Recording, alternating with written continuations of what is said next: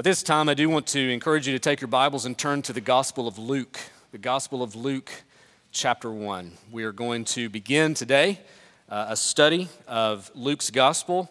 Uh, it will take us well into the weeks ahead, uh, months ahead. So, looking forward to our time as we go now back to a Gospel.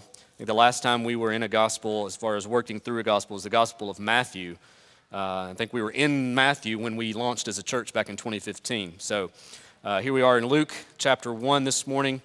Looking forward to our time together. We're looking at verses 1 through 4 specifically today. Let's pray together. Father, thank you for your word. Thank you for revealing yourself to us. Father, it's our desire to learn much about who you are and about the things you call us to be. But Lord, we thank you that you have also revealed very clearly your work in your Son, the Lord Jesus Christ. So, Lord, as we begin this time of study in Luke's gospel, would you use this to encourage us, to empower us by your Spirit, to transform us by your grace? We ask for your help as we open your word this morning and that you would instruct us by it. We thank you, Lord, in Jesus' name. Amen. Well, it's true that we live in a largely skeptical and divided age. And certainly the rise of news media today hasn't helped, or at least the development of it. I know the term fake news has become part of our daily vocabulary, and it's type of news or news stories that attempt to deliberately misinform or deceive readers with usually a political agenda behind it. It's intended to convince you of a certain way, often by distorting or twisting narrative or facts. And it's seen both on the right and on the left. And so it's not really one side or the other that's doing it, it's both that are engaged in it. You compare that to straightforward journalism, which simply is intended to report the news of the day and leave it up to the reader or viewer to draw certain conclusions based upon the report. But it seems that oftentimes, whether it's fake news or at least extremely biased news, has won the day. And because of that, we see that in our culture and in our communities, that news often has blindly manipulated, or helped to help many people to be blindly manipulated and become uncertain of what's really true. I'll hear a news report and say, well, that sounds interesting or sounds good, but I wonder if that can be trusted. I wonder if that's accurate. I wonder if we can fact check that to see what elements of it are true. And when you live in that kind of environment for very long, what happens is not only when it comes to news coverage, you begin asking certain questions of, of what's really true elsewhere. What can be trusted? These are certainly important questions that we should raise and have good answers to. Well, as we begin our new series in the Gospel of Luke today, we are in essence being confronted with a news story. But it's a very different kind of news story, a news report, if you will, uh, from much of the journalism we find today. Luke does write with an agenda, an agenda to convince you. But he's writing with an agenda to convince you not by distorting facts, but by reporting truth.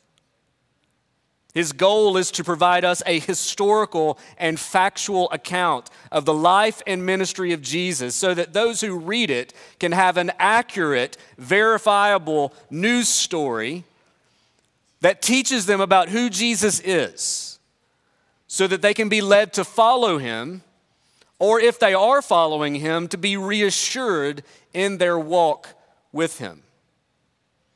That being said, I want us to begin now as we read from Luke's Gospel, chapter 1, beginning in verse 1.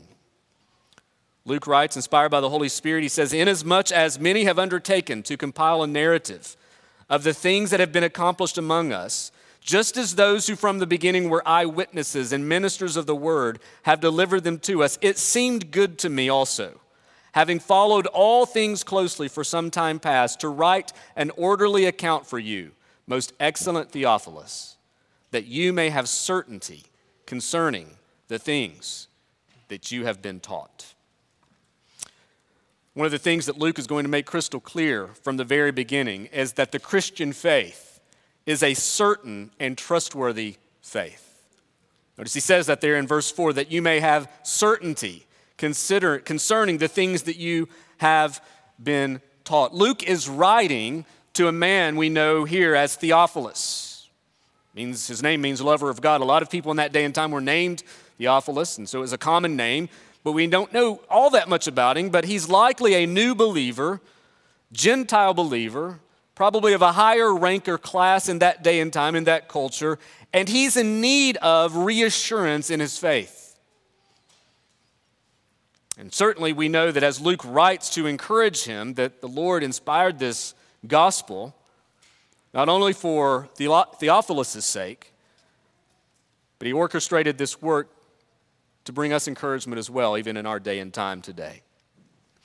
So, as we think about this, as we think about Luke's purpose, he's writing that Theophilus, and by extension now, the church, that we might have certainty concerning the things we have been taught. Luke is writing with the purpose, not to twist or distort. He's writing with the purpose to provide certainty. He's giving us an account, a narrative of the life and ministry of Jesus, so that we can have certainty about the things of God, about the, the work of the gospel, about the ministry, the life and ministry of Jesus Christ, so that we can have certainty about who He is, about the things that we have been taught about Him. So, the question that, that naturally arises when we think about this is that how is it that we can be so certain? Even when Luke says that, how can we be so certain that Luke is providing us an actual, truthful account? Why can we be so certain about the Christian faith in that way? I want us to seek to answer that question in the following ways. First of all, we can be certain about the Christian faith, we can be certain about the gospel of the Lord Jesus Christ because it is a faith rooted in biblical fulfillment. Christianity is a faith that is rooted in biblical fulfillment. Verse 1, Luke says, Inasmuch as many have undertaken to compile a narrative of the things that have been accomplished or fulfilled. One of the first things Luke does in his gospel is he explains not only his purpose, but he really begins to unpack for us the methods of his approach. The very first thing he says is that he says, while others have written accounts, uh, others have compiled narratives of the things that have been accomplished among us. And it's soon going to be very clear that the things that he speaks of are things concerning the life and ministry of Jesus Christ. Luke is going to write a thorough narrative himself. Indeed, it's the longest narrative in the New Testament among the four gospel writers. But he clarifies an important truth up front. These are not simply things that have happened. Luke does not say, I'm writing to compile a narrative of things that have happened. He says, I'm writing to compile a narrative, just like others have, about things that have been accomplished. Quite an important distinction. Things that he's writing about are things that have been fulfilled. This language of fulfillment is, is crucial. When we think about what Luke's doing, his narrative is going to be a narrative that describes events that are direct fulfillments of God's promises and God's plan. As we saw in our last series of uh, the Bible overview, the, the big picture series, we know that, the, that there are promises made in the Old Testament that we, when we get to the New Testament, we see that they were kept. And that's really a great way to summarize the Bible. The Old Testament being promises made, the New Testament being promises kept. It's exactly what we find when we read the Bible from beginning to end. And Luke's now writing to encourage Theophilus. Uh, he's, he's writing to encourage him that through this detailed summary of what he's going to give, he's not detailing these series of chance occurrences. He's not just simply writing to explain things that have happened, he's writing a detailed account of things that have been fulfilled, things that have been accomplished. These accomplishments are actual events that have taken place, actual events that have been accomplished in accordance with God's word. Just to give you some idea of how, how big this is. Throughout the 66 books of the Old and New Testament, we see somewhere in the range of 2,500 foreshadowings or promises of future events made, made, made as promises, things that have been prophesied. 2,500 prophecies. Of those, 2,000, give or take a few, have been fulfilled. For example, one of the 2,000. Prophet Micah in Micah chapter 5, verse 2 said that the Messiah would be born in Bethlehem. And when you get to Luke's gospel, chapter 2, verses 1 through 5, we see that that's exactly what takes place. That when Jesus comes on the scene, he's born in Bethlehem. Things like that have been detailed very meticulously all throughout the Old Testament. And now, what Luke is doing, he's writing in accordance with those promises made, saying the promises made are promises that have been kept. He's writing to give us a narrative of these fulfillments. And these were fulfillments of God's saving promises.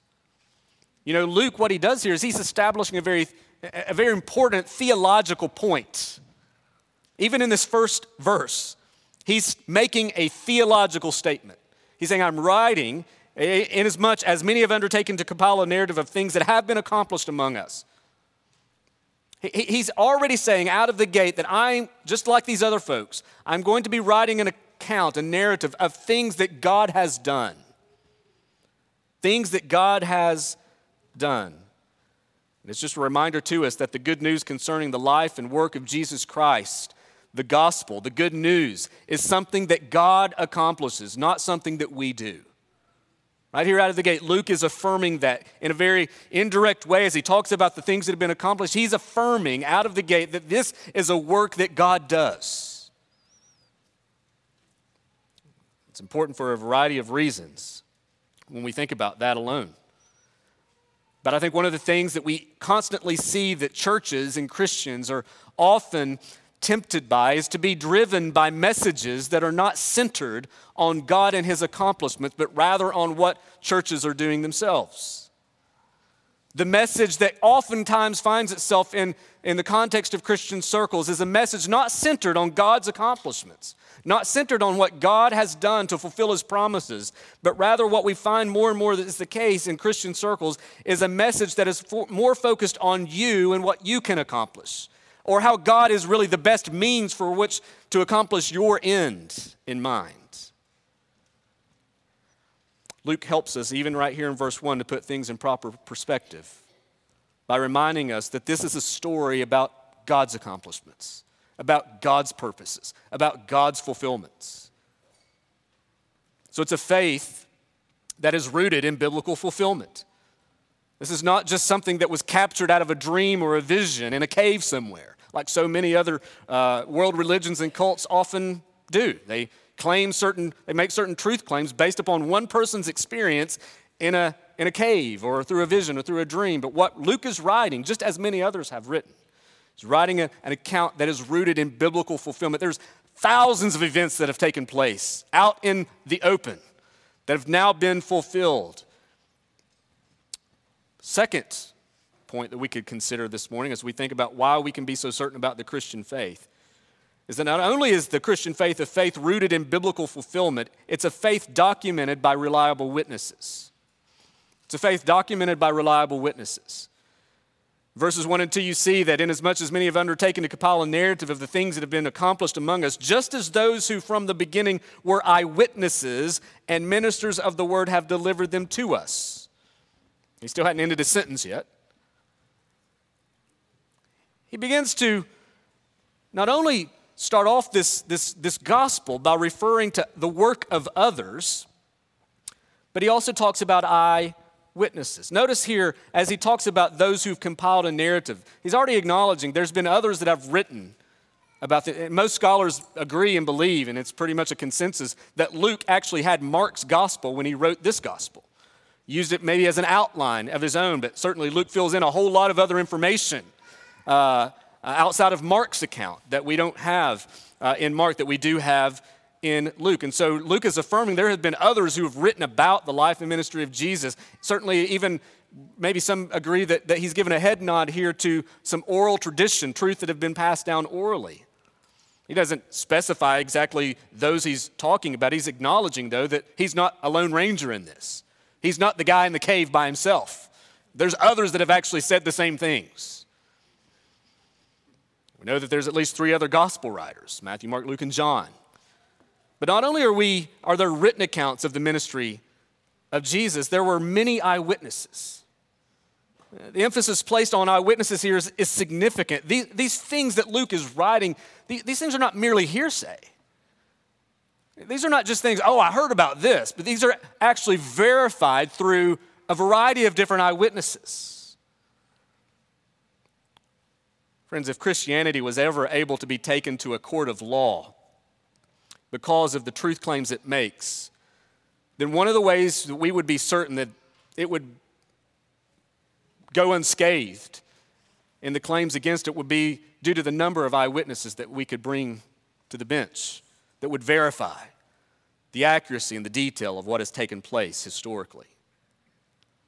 The truth claims of the Christian faith did not originate in the mind of one person or de- delivered by a mysterious angel. The details of how the gospel unfolded happened in the open before the eyes of so many people. And so Luke's account that he's now compiling himself is not something based on his own imagination or based upon his own speculation. It was actually grounded in evidence and in history. Notice if you read the gospel, and we're going to, right? We're going to work through this thing. Verse 5 In the days of Herod, king of Judah, there was a priest named Zechariah, the division of Abijah. He, he lists names and places and dates. If you go to chapter 2, he's talking about Caesar Augustus. In Luke chapter 3, it's the 15th year of the reign of Tiberius Caesar. All of these are historical periods of times that have been verified. Those of you that don't think history is important, it's important, right? You need history because it documents what the Lord has done throughout the course of human history. But I want to go back to the eyewitnesses for just a moment. Luke's talking about these eyewitnesses, and not just like one or two. He's not saying, hey, there's just one or two people that actually saw these things take place. There are a number of people that saw these things take place. You had the 12, certainly, the, the 12 apostles. You had Jesus' own family.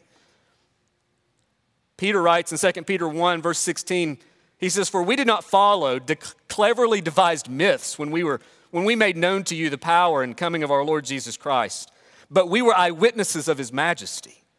For when, we, for when he received honor and glory from God the Father, and the voice was borne to him by the majestic glory, This is my beloved Son, with whom I am well pleased. We ourselves heard this very voice from heaven. He was talking about the transfiguration there. He said, I was there. He's not making this up. This is not some, mis- this, some de- cleverly devised myth. I was actually there and I heard this voice. Paul in 1 Corinthians chapter 15 verse 3 says for I delivered to you as of first importance what I also received that Christ died for our sins in accordance with the scriptures that he was buried that he was raised on the third day in accordance with the scriptures and that he appeared to Cephas as Peter then to the 12 then he appeared to more than 500 brothers at one time as we know that even there early on the, the women that were at the tomb that came to verify the truth of the resurrection. There were so many, so many eyewitnesses. And this is, friends, one of the things that sets apart Christianity from virtually all the other religions in the world, other cults in the world. Most of those, if not the vast majority or all of those outside of Christianity, are centered around the claims of one person or through a particular vision. But the ministry of Jesus took place in full view of so many eyewitnesses. These eyewitnesses saw, they spoke, and Luke and others then took the opportunity to write these things down.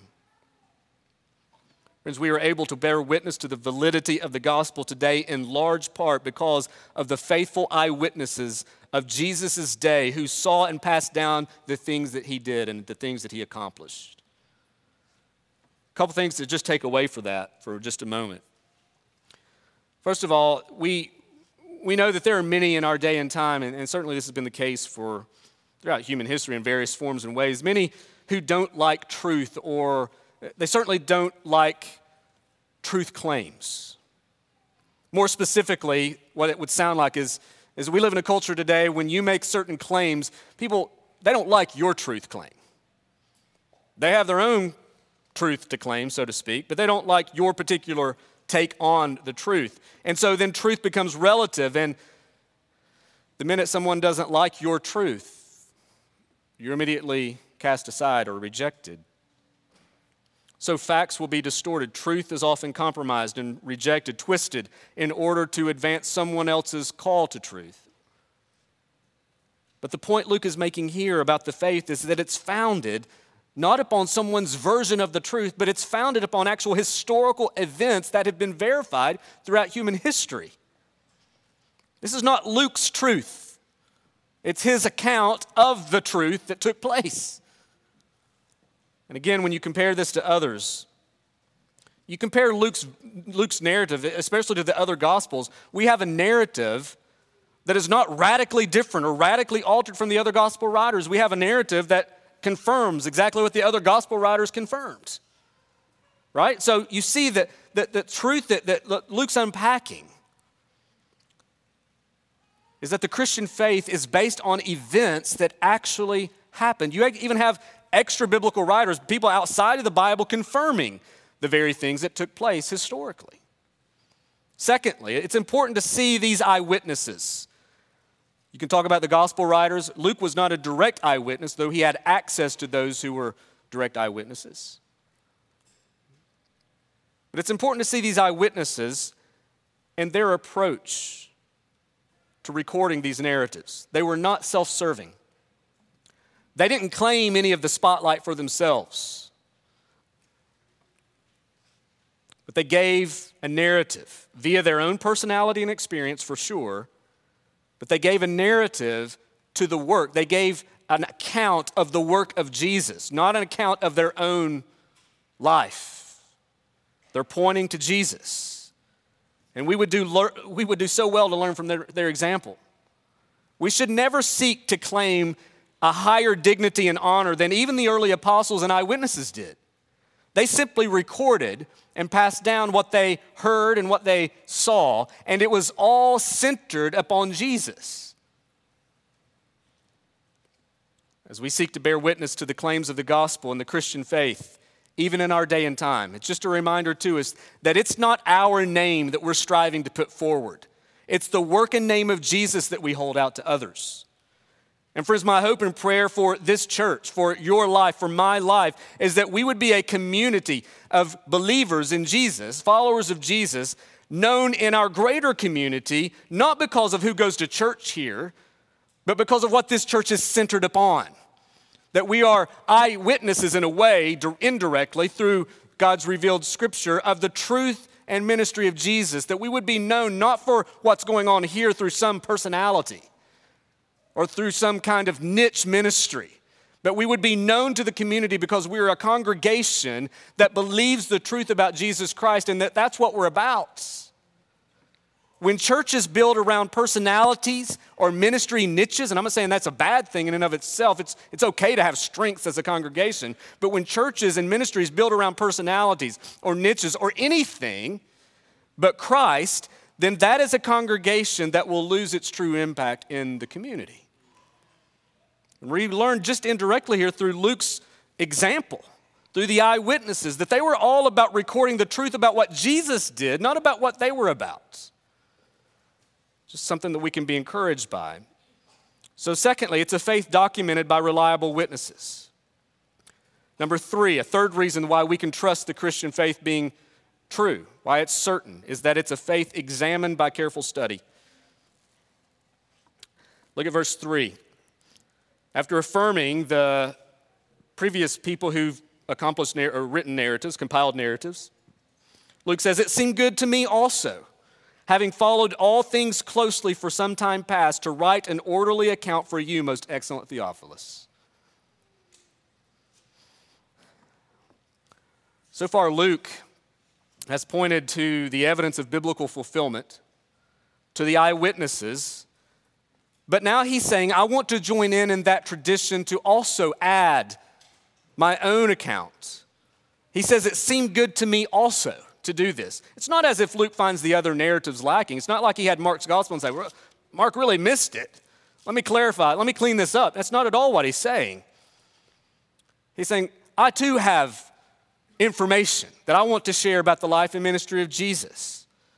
prompted by the Holy Spirit, he's joining in in this tradition to compiling a narrative of the things that Christ came and accomplished. He feels as if he has something substantial to contribute, and he certainly does. You compare Luke's gospel to some of the other gospels, they, they all kind of have their, their place and their perspective uh, of the same realities. But Luke has quite a bit more that he, he, he unpacks for us. Not only that, he writes a sequel, the book of Acts. So you have Luke, who wrote Luke, and Luke, who wrote Acts. I want you to know several characteristics about Luke's approach, about his study, about his care, the care that he took. Number one, it was he followed the, the story of Jesus, the, the ministry, the life and ministry of Jesus closely. He's taken great care in his investigation.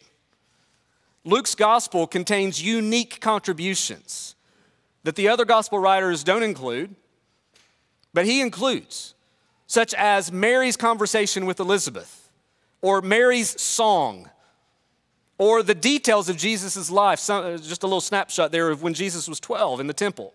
I mean, how would Luke know these things unless he had access to them? Some think that he had direct access to Mary, who was able then to come and, and unpack for us these events that we wouldn't have in other writings. He followed the story closely. He accompanied Paul later on in Paul's missionary journeys. We know from Acts 4 as an example. And so we know that he had experienced a lot, at least in the working out of what happens in Acts. That's why he's able to record in such vivid detail the, the missionary journeys of Paul. But he knows that this gospel wouldn't be the result of some vision he had had, or something that he quickly put together. It's a very carefully written gospel.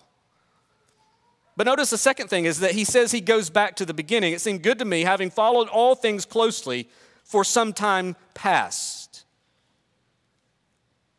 He did some comprehensive investigation. In fact, we know that, that, that Luke's gospel doesn't begin with the ministry of Jesus, it begins with the ministry of John the Baptist.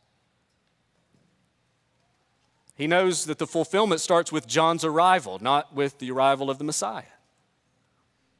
So he takes great care to, to present a comprehensive an account. He was well informed, is another thing. He says he followed all things closely. He paid attention. He kept up with this new, mov- this new movement and he studied it meticulously, apparently having access to many of the eyewitnesses early on. And notice that he says, after following all things closely for some time past, to write an orderly account for you.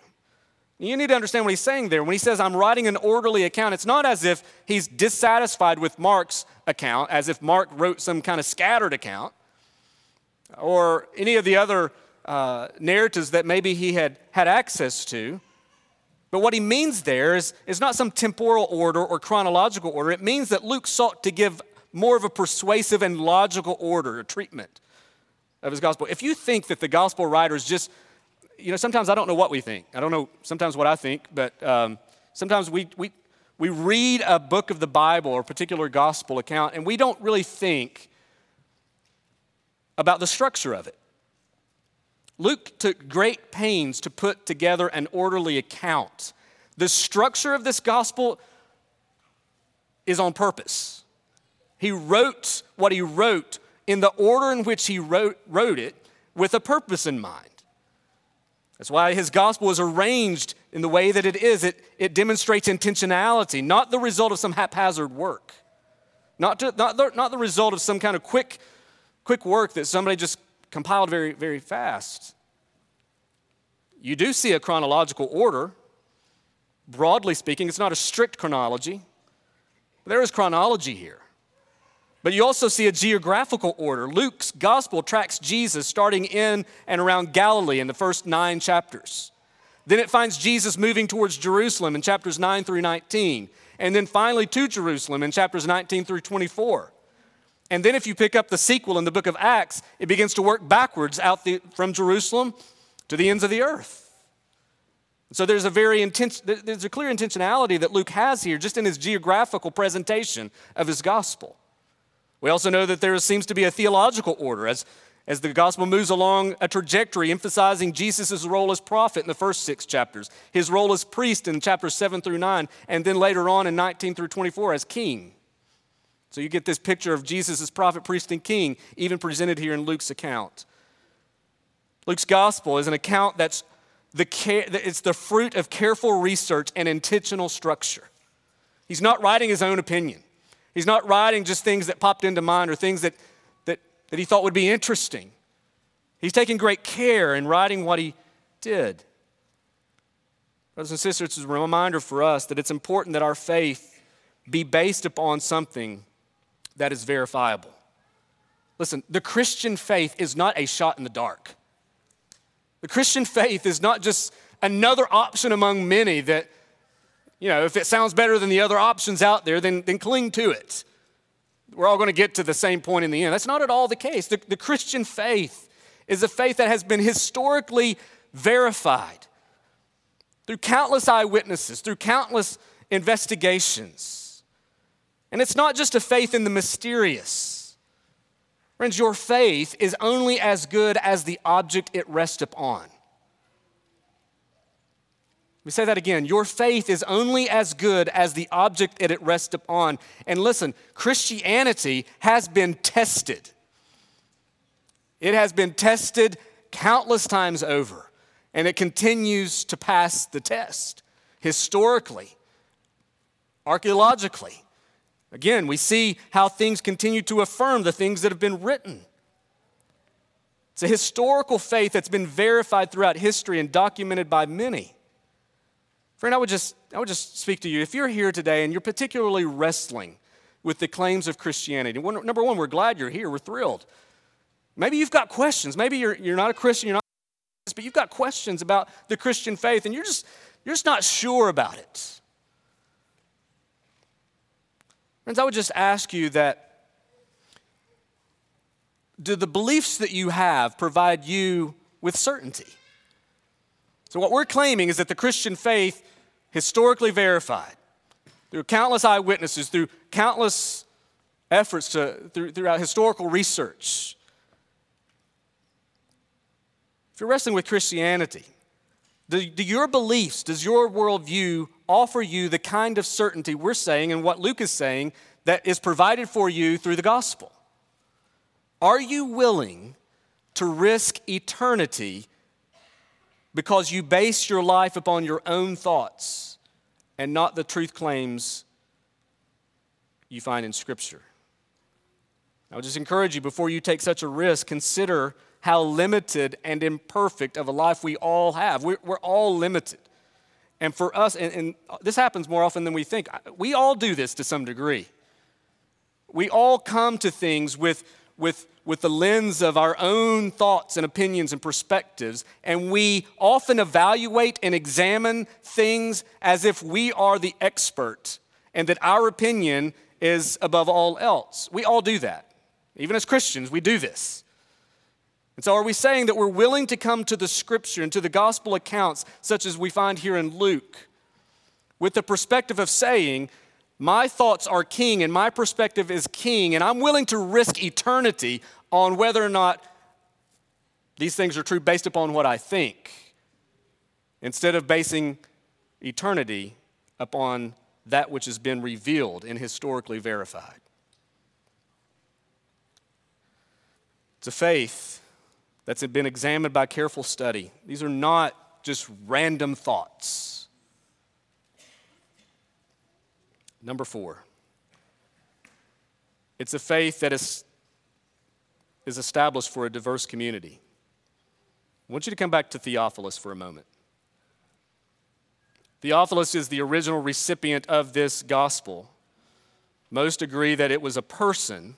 Theophilus, lover of God, some say could be like lover of God generally. It could be the church that Luke is writing to, but it seems that he's writing to a person just because of his reference there to most excellent Theophilus. Is a most excellent was a phrase often used in that culture in that day and time to refer to someone oftentimes of high ranking standard or high ranking official or someone that was well known. And Theophilus, likely as a new convert, found himself in a predominantly Jewish community as a Gentile believer. And Luke is writing to encourage him, even if he, you know, it's speculation that he could have been struggling to fit into that community or, or whatever the case may be. But, but Luke is writing to encourage Theophilus To say, listen, the things that you have been taught, these things are verified, these things are true. You belong here, Theophilus. You belong to this community of faith. Luke's narrative was to convince him that these things are true and that he belonged where he was. That you may have certainty, he says, concerning the things you have been taught. You know, doubt has a strange way of creeping into our lives at some point. Whether new in the faith or even if you've been a believer for a long time, we will go through seasons where we struggle. And I've said this before, and some people don't believe this, but I firmly believe virtually every Christian will have a crisis of faith at some point. Every Christian, I'm firmly convinced, will have a crisis of faith at some point. And one of the gifts that God gives us, such as the Gospel of Luke, is a gift intended to encourage us concerning the truth about Jesus Christ that we may have certainty. Maybe that, maybe not, not doubt that, that you struggle with, but that maybe that you go through seasons of life where you struggle to, to fit into the Christian community. And, and what Luke does is he teaches us that the gospel takes outsiders and makes them insiders. He addresses, in fact, as we walk through the Gospel of Luke, what you're going to find is a unique kind of emphasis Luke provides us. Because as he writes his gospel, he goes out of his way to demonstrate that Jesus has compassion towards those specifically that society has largely forgotten or even rejected. He addresses the poor, he addresses tax collectors, he addresses sinners generally, the Samaritans, who the Jews certainly would have not cared for, the Gentiles. He has a particular emphasis even on the role and importance and value and dignity of women. Goes out of his way to show how all of these, at least in this culture, in this day and time, who have kind of been pushed to the side as second class. Now, Luke brings into this gospel and shows that these all have value and worth and dignity. Jew, Gentile, male, female, slave or free. All of you belong because of the gospel. And that's exactly what Luke is saying here, even to Theophilus, a very well established, high ranking Gentile official living in a predominantly Jewish culture predominantly at this point in time, a Jewish community of faith. Saying, I'm writing to encourage you that you may have certainty about the truths of these realities concerning Jesus and that you belong in this community. If anything that we find in Luke, Luke is about telling us and encouraging us that you belong to the kingdom of God no matter who you are. If you have trusted in Jesus Christ, if you have given your life to follow Him, that you belong to this community. And we all enter the same way. We all come into the faith through the same gospel. And so, what we're going to find here is just encouragement to us as Christians that we should love and be patient, and that we should welcome one another, that we, we should be intentional in pursuing one another. Because God is about building this community of faith that is comprised of so many different kinds of people in the world. We should be encouraged by that as we see that it's a faith established for a diverse community. And that only, that, friends, that's part of the, the, the witness of the validity of the Christian faith. You can't take so many different kinds of people, so much diversity in the world, and bring them all together in one community, in one family, and it makes sense. Only the gospel can do that. And it's a beautiful thing when Jesus brings people from all diverse backgrounds and all kinds of cultures, all kinds of life experiences, all kinds of socioeconomic levels, all kinds of, of realities that we experience in this world, and he brings us together into one community. We're just a little snapshot of it. We don't have all the different kinds of people in the world, certainly in this church. But that's what he's doing throughout the world today is he's bringing us all into one family. And this is just a reminder to us, just this little little comment to Theophilus. And what you're going to find emphasized throughout the Gospel of Luke is that, friends, you can have certainty, and no matter who you are, you belong. So, whether it's a high ranking official like Theophilus or people right here in St. Mary's County, the Gospel of Luke is a gift from God to confirm the truth of who Jesus is and to reassure us of that truth and to encourage us to live out that truth in this community. Friend, if you're not living with that kind of confidence, if you still have questions, friends, we welcome you and we welcome your questions. We want to love you and we want to be patient with you. We want to listen to you. We want to walk with you through those questions and maybe crisis of faith that you may be having. If you're not living with that kind of confidence, then it would be our delight and joy to walk with you. You're at the right place if you have those kinds of questions. We want to venture on that journey together with you. And as we do, the claims of Jesus will continue to be an encouragement to all of our souls. Friends, it's a day that we live in that's dominated by so much opinion, so much bias, so much fake news. But we should find it so refreshing that when we open the Gospel of Luke, we're not talking about news that's been distorted. We're talking about good news that's been verified. And we can take comfort in that because Jesus is King and He is Lord. Let's pray together. Father, we thank you for your word. We thank you for giving us understanding this morning of it. Father, it's our prayer that you would continue to take your word and that you would write it upon the hearts of your people and that you would continue to change us and grow us in it. So, Lord, would you help us this morning as we think about even these opening lines of Luke's gospel, that we would find ourselves encouraged in what is true. Maybe, Lord, that there are some who are here this morning that are continuing to struggle and they continue to wonder what is true and what is to be trusted. Father, would you continue to work in their hearts and lives and would you continue to help their understanding of who you are to grow? Father, we ask that you would work in us in ways that we could never fathom and that you continue to make us more and more like yourself. Father, we thank you for the hope that's ours in Christ. It's in his name we pray. Amen.